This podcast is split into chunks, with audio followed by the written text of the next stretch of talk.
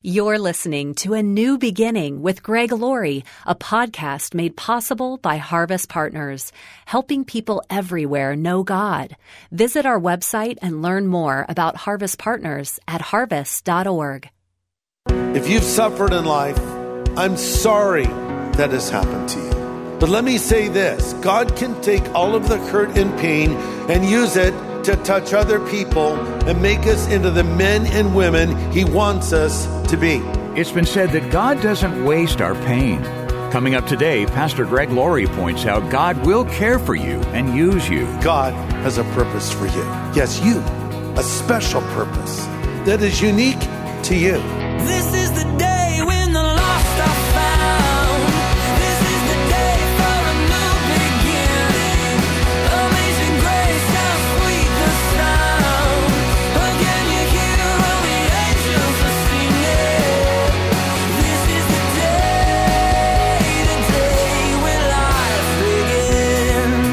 Has a knack for attempting to put a happy face on some deep, dark times of crisis.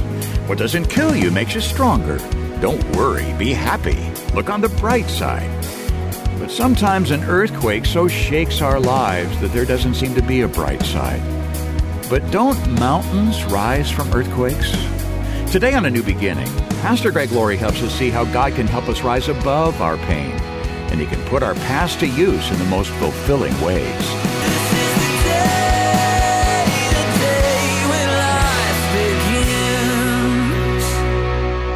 Hope. Something that for some seems to be in relatively short supply these days.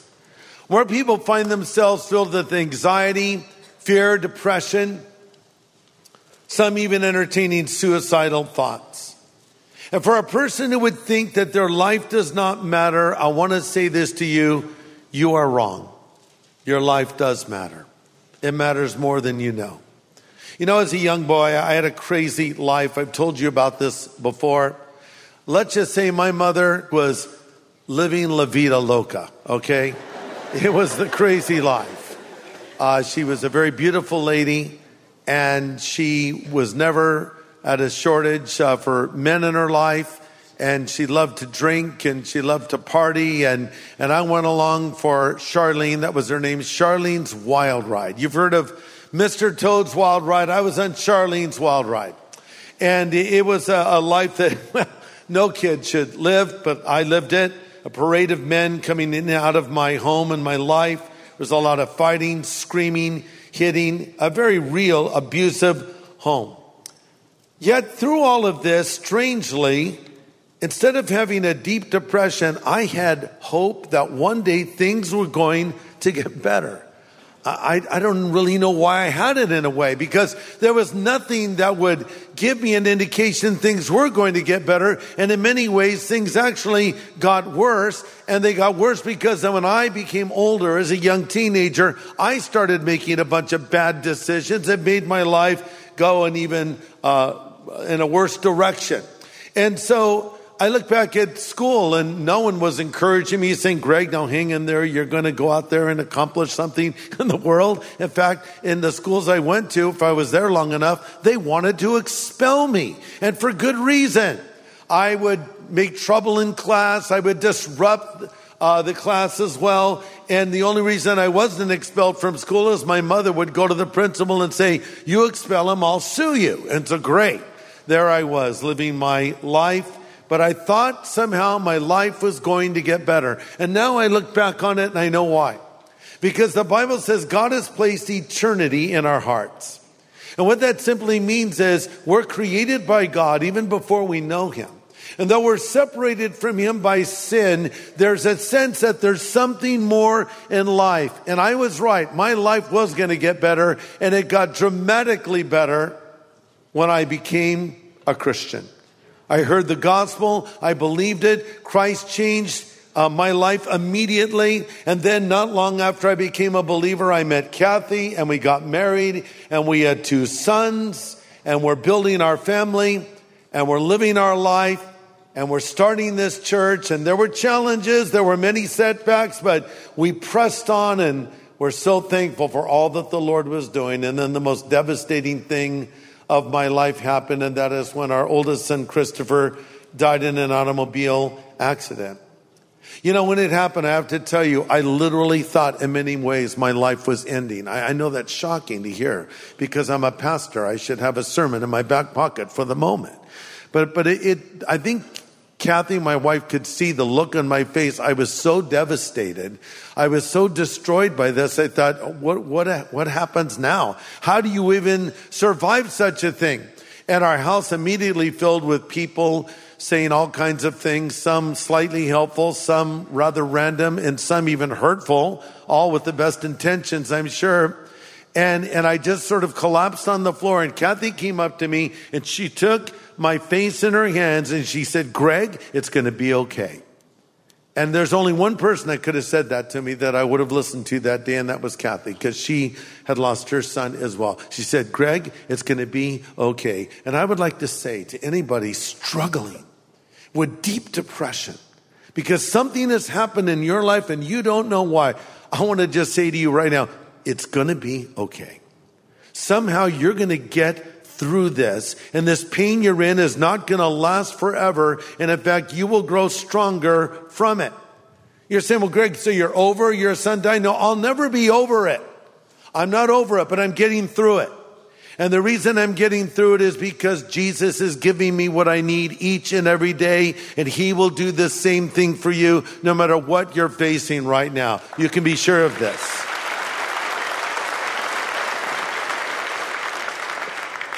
If you've suffered in life, if you've been neglected, or you've been mistreated, or you've been abused, or you've been abandoned, I'm sorry that has happened to you.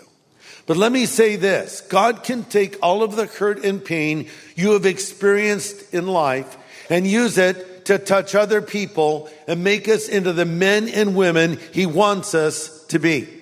Romans 8:28 says, "We know that all things work together for good to those that love God and are called according to his purpose." Then it goes on to say, "For whom God did foreknow, he also did predestine to be conformed into the image of his own dear son." This is often misunderstood because I think we think that means God will take every bad thing and turn it into a good thing. Wrong.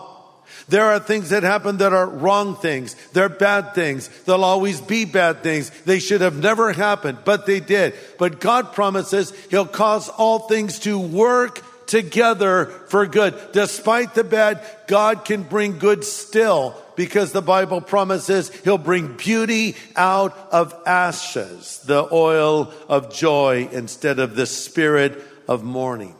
And what's God's end game? It goes on to say there, verse 28, 9, whom he foreknew, means he knew you before you knew him. He predestined you to be conformed into the image of his own dear son. This is our hope. Now, the devil, who is very real, does not want this to happen. The devil wants you to abandon hope. Dante wrote that over the gates of hell are these words, quote, abandon hope, all you who enter here. Satan would say that to some people today. He'll say, abandon hope, all of you who enter here. The devil wants you to abandon hope. Jesus wants you to abandon hopelessness because you can have hope as his follower because Jesus said, the devil or the thief comes only to steal, kill, and destroy, but I have come that you might have life and that more abundantly. So we have the choice in life. We can listen to the devil or we can listen to Jesus. But don't listen to the devil because he is a liar and he is the father of lies. And he would whisper in your ear and he would say, your life is not worth living and your family and friends would be better off without you. Those are lies. Your life is a gift from God and it is worth living and you are loved more than you realize. First of all, you're loved by God. He loves you with an everlasting love. He loves you so intensely, He sent His own Son to suffer and die for your sins, for our sins, because of His love. And you're loved by your family. Love more than you may know. You would be missed more than you would ever realize. And you're loved by this family. You're loved by the church, God's family.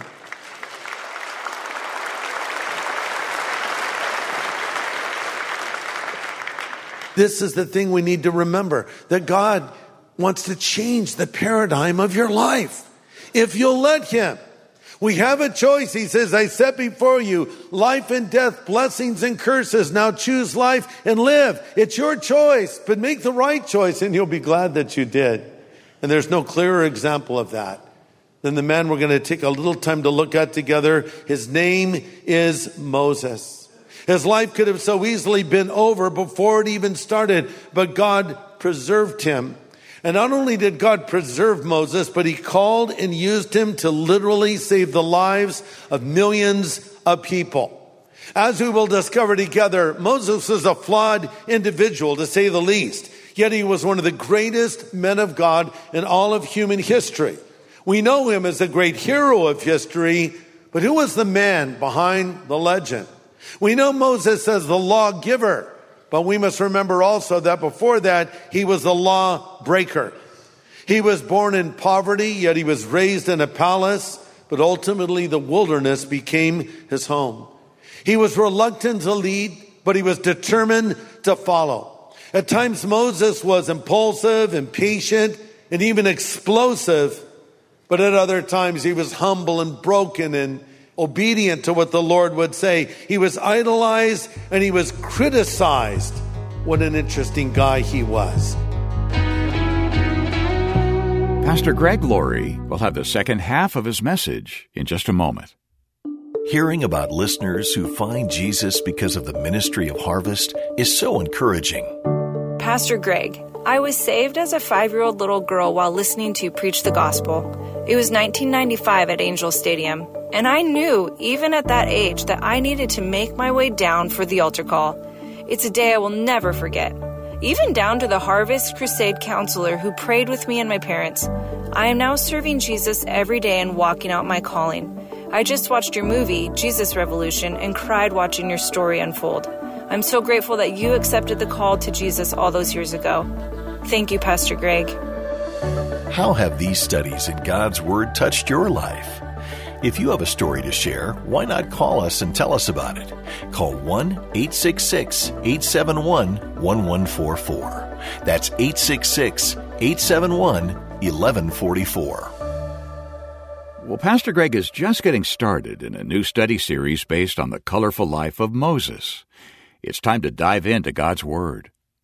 So let's read the text right now. Hebrews 11 23 is where we will start. Let's look at it together. By faith, Moses, when he was born, was hidden by his parents for three months because they saw he was a beautiful child and they were not afraid of the king's command. By faith, Moses, when he became of age, refused to be called the son of Pharaoh's daughter, choosing rather to suffer affliction with the people of God than to enjoy the passing pleasures of sin, esteeming the reproach of Christ greater riches than the treasures in Egypt, for he looked to the reward. So as our story begins, the Jewish people are facing hard times. You remember that uh, the way they ended up in Egypt in the first place was because of Joseph. Joseph, the son of Jacob, uh, was favored by his father, so much so that he gave him his own super cool coat, sometimes referred to as the coat of many colors.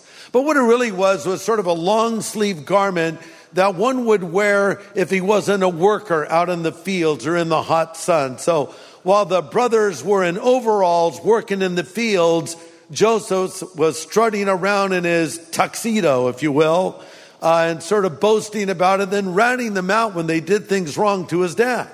So let's just say the brothers overreacted a little bit. They decided to kill him. And then they compromised and instead sold him to traveling slave traders. And Joseph now was taken off into exile into the home of a man named Potiphar who had a wife that was sexually obsessed with young Joseph. She was the original cougar. She tried to get Joseph to have sex with her. He refused over and over again. Then she falsely accused him of rape and he ends up in jail. They're in jail through the providence of God. He meets the butler and the baker of the king. He interprets dreams that they have and ultimately is brought into the court of the Pharaoh himself and interprets a troubling dream that the Pharaoh had where the Lord had revealed to Pharaoh that a famine was coming and Joseph told him what steps to take to be ready for the famine. And the Pharaoh was so impressed, he said, you are number two in the kingdom. And so now he's in a position of great power. Ultimately, he forgave his brothers. They came to live with him there in Egypt. Now, fast forward in the story many years later. That Pharaoh that favored Joseph is gone. Joseph is gone. The brothers are gone. But in their place are their descendants, the Jewish people that have grown in number. This Pharaoh did not know Joseph or his people, and he turned against these people, the Jews. And so they're crying out to God to deliver them because now they're effectively slaves to the Egyptians. Lord, send us a deliverer. And the Lord heard their prayer. Enter Moses, the man of God. But first he would be Moses, the baby protected by God. Why? Because the Pharaoh decided he wanted to cut down the Hebrew population. He came up with his own version of what the Nazis called the final solution. He said, kill all of the Jewish baby boys. But really, the devil was behind this because remember back in the Garden of Eden, after sin entered the human race, God put Satan on notice and said, there is coming one who is going to crush your head, but you will bruise his heel. Game on. Messiah was coming. And Satan was smart enough to know that Messiah would be a Jew. So here is the Pharaoh killing these Jewish baby boys, trying to stop Messiah from coming. Fast forward to the book of Esther. Here's the plot of Haman to kill all of the Jewish people that is averted. Fast forward to the New Testament. Here's King Herod hearing that the king has come as the wise men come to worship him and he has all of those Jewish baby boys killed in Bethlehem. The devil was trying to stop Jesus from coming. So kill all these Jewish baby boys was the decree. But this Hebrew couple, Amram and Jochebed, the mom and dad of Joseph, wanted their little boy to live, of course. And the Bible tells us in particular, he was a beautiful child. Now, I think every parent thinks their child is beautiful. Maybe they all, I don't know if they all are. I'm not going to pass judgment, okay? But, uh, you know what I'm saying, right? I mean, maybe not so much, but apparently this child was, was exceptional in the way that he looked. Uh, the word that is used there for beautiful implies also that he was cheerful. So he was a beautiful, cheerful little baby. Later in Acts, Stephen is before the Sanhedrin and he gives a little commentary on Moses. In Acts 7, he says that Moses was exceedingly fair which is a word that means fair to God, indicating a special purpose for his life. So here's my point. The child wasn't just beautiful. The child had a purpose. God had singled this child out. And do you know that God has a purpose for you? Yes, you.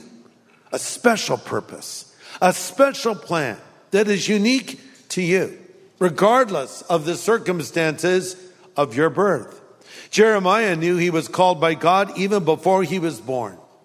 And by the way, that's why we're so strong in our stand for unborn children.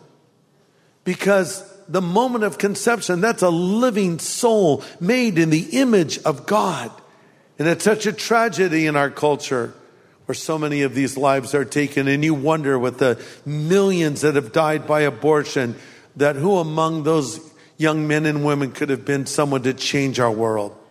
Someone to find a cure for cancer, someone to make a significant uh, impact on our culture. It's so sad. But Jeremiah said before he was born in Jeremiah 1 5, God speaking, I knew you before I formed you in your mother's womb. Before you were born, I set you apart and appointed you as my prophet to the nations. Now you say, well, Greg, that's nice, but you know, I was born out of wedlock. Welcome to the club. Me too. By the way, I didn't find that out till much later in life. My mom had been giving me another story that wasn't true. Uh, and so I found out, oh, great. So I wasn't planned. Fantastic, you know? But you know what? Even if my mother did not plan me, my life was planned by God. I know that. And so is yours. Sometimes you'll see a child born out of wedlock. Oh, an illegitimate child. There's no illegitimate children. Illegitimate parents, yes. Illegitimate children, no. Every child's legitimate. Every child is loved by God. Psalm 139 says, You saw me before I was born. Every day of my life was recorded in your book. Every moment was laid up before a single day had passed. How precious are your thoughts toward me, Lord. They're innumerable. So God chose Moses. Well, know this. Satan hates what God chooses. And that's why he wanted to eradicate the Jewish people. And that's why he wanted to destroy Moses. But God preserved this little one. Have you ever stopped and wondered why God maybe has preserved you up to this point? Maybe you had a close brush with death. Maybe you had a childhood illness you weren't supposed to survive. There were some mitigating circumstances against you, but yet here you are right now hearing this message. God had a plan for you. God has a plan for you, and this was about to unfold in the life of Moses.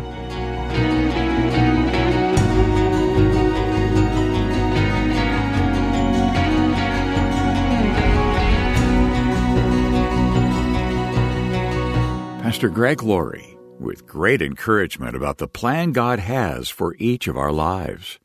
It's reassuring to know that God wants to use us in spite of all we've been through. Well, Pastor Greg, the great movie Johnny Cash, The Redemption of an American Icon, is now available on DVD, and we can make it available to our listeners. Uh, Johnny was a man of faith. Yes. But at the same time, he was a man who sure made a lot of mistakes, you know, uh, spent time in jail, had drug issues. Where do you come down on the question of whether Johnny really was a Christian? Oh, well, I think he definitely was a Christian, but he was a struggling Christian. And it's funny because non believers, his fellow musicians, regarded Johnny as a saint. He was a prophet like figure to them. But then some Christians, because of his lapses and struggles, primarily with amphetamines, uh, said, well, he's not a Christian at all. Well, he's a Christian. He believed in Jesus. In fact, the funny thing that people may not know about Johnny Cash is when he started out, he wanted to be a gospel singer. He would be out on the cotton fields with his mother and his family picking cotton and singing gospel songs. And that's what he wanted to be. In fact, when he went to Sam Phillips, who originally recorded Johnny and also recorded someone you might have heard of called Elvis Presley, along with Jerry Lee Lewis and Carl Perkins and many others, uh, Sam Phillips said, you know, no one wants to hear a gospel artist. And so Johnny instead came out with some other songs, but throughout his career, he released many gospel records and used his considerable platform to talk very boldly about his faith. But he developed a dependence on amphetamines when he was out on the road traveling that he struggled with through a great part of his life, and it took its toll on him physically. Fact of the matter is, when Johnny was 70, he looked like he was 90. And, uh, but his faith always was there. He never lost his faith. In fact, it was even stronger toward the end of his life. So this is all documented in this brand new DVD of the film Johnny Cash, The Redemption of an American Icon. You're going to learn things about Johnny you never knew. You're going to be inspired. You're going to be encouraged. Let me say this. Do you know somebody that is struggling with drug addiction or alcohol? Do you know somebody who's fallen away from the Lord? This would be a great movie to show them. Because when they see how God turned Johnny's life around, they too will find inspiration to turn their life around by recommitting their life to Christ. So this will be one of the most effective tools you have in your little evangelistic toolbox. You have a tool for everything. You've got the Jesus Revolution film. You've got the Johnny Cash The Redemption of an American Icon film. Maybe you have the Steve McQueen, The Salvation of an American Icon film. And by the way, we have some new projects coming your way. You're going to love that we'll tell you about in the future. But we're trying to equip you with resources to A, inspire you, but B, to reach out and touch others. So this is the cool thing. You can order this DVD and you could give it away as a gift. You can download the streaming code and have it right there to view at any time on your computer or your phone or your uh, tablet. It's all there for you. So we will send you your own copy of Johnny Cash, The Redemption of an American Icon on DVD with a streaming code for your gift of any size. Now we could just sell this to you, obviously. But the reason we say for your gift of any size is we want to give you an opportunity to invest in the work of the ministry. Because you see, when you do that, you're laying up for yourself treasure in heaven. So if you believe in what we do here at a new beginning, our mission, as you know, is summed up in this statement to know God and make him known. So we teach the word of God to you here on this program, but we also make him known and we give opportunities for people to come to Christ. You know, if you're a listener. And so if you believe in that mission, then be generous when you send your gift to get your copy of Johnny Cash, The Redemption of an American Icon. One other thing. There's some great bonus content on this DVD you won't find anywhere else, including a special message I did talking about the life of Johnny. And then I present the gospel and I even have a prayer a person could pray to accept Christ. So get your copy of Johnny Cash, The Redemption of an American Icon with bonus content on DVD with a streaming code for your gift of any size. Yeah, that's right. And you can reach us quickly by calling 1 800 821 3300. We are here around the clock to take your calls seven days a week. Again, dial 1 800 821 3300 or write A New Beginning, Box 4000, Riverside, California 92514. Or go online to harvest.org. Get in touch with your investment in this important work and let us thank you with Johnny Cash, the redemption of an American icon. Well, next time, more encouragement for Pastor Greg's kickoff message in our study of the life of Moses. Join us here on A New Beginning with pastor and Bible teacher Greg Laurie.